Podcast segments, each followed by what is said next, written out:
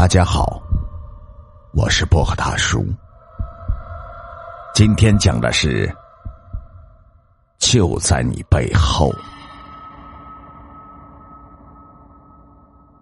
小鹿最近困扰的很，倒不是一般高二女生那些粉红色的憧憬和期待什么的，而是从明天起连考四天的期中考试。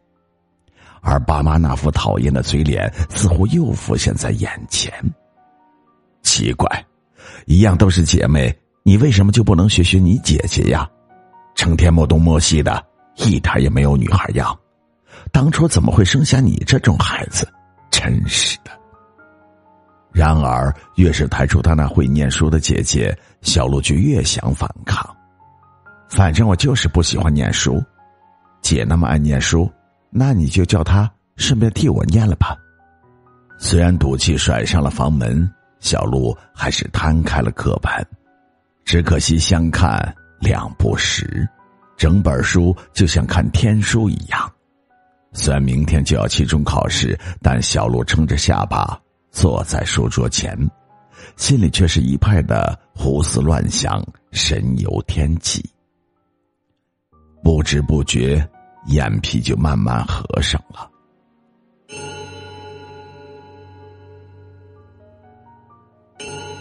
客厅里的壁钟沉沉的敲了十二响。就在最后一声钟响结束时，电话铃响了起来。哎呀，吓我一跳！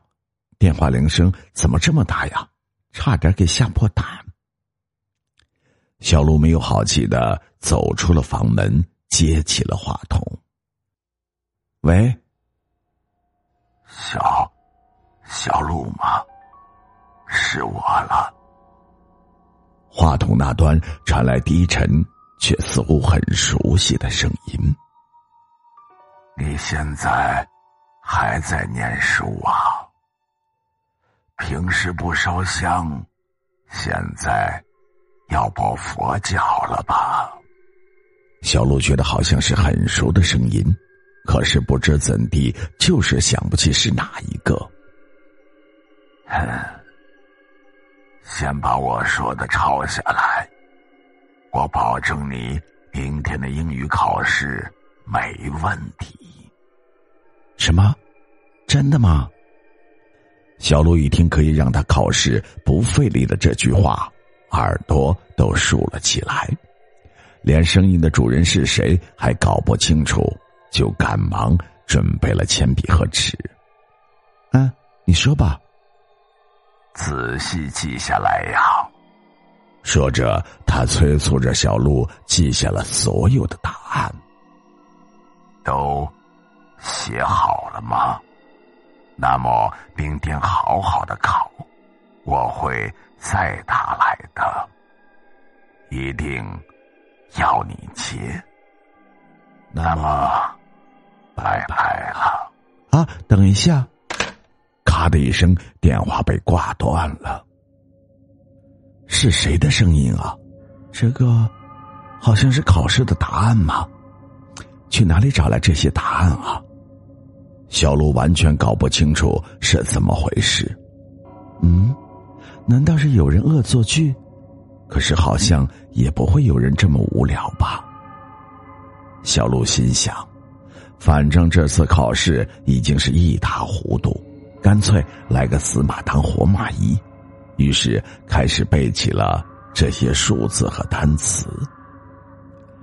第二天，小鹿一大早就到了学校，接过试卷一看，这怎么可能啊？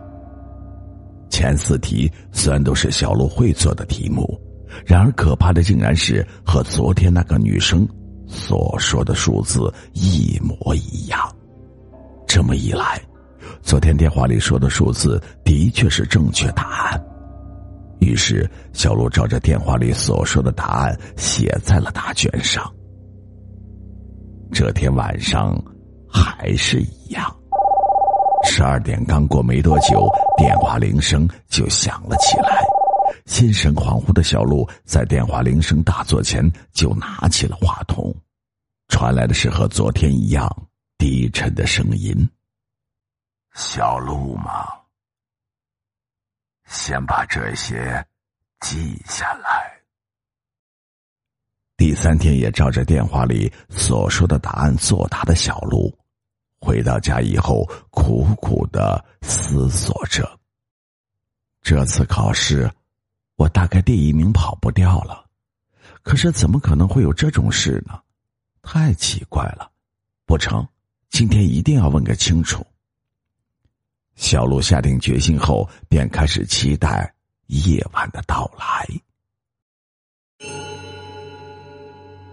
时钟再次指向了十二点，电话也响起了，但是小鹿今天却不是立刻接起电话。今天怎么这么慢才接呀？你该不会是想睡觉了吧？那么，赶快记下来吧。等等，我有事情要问你。是吗？先抄下来再说吧。接下来是填充题。不行，你一定要现在告诉我才行。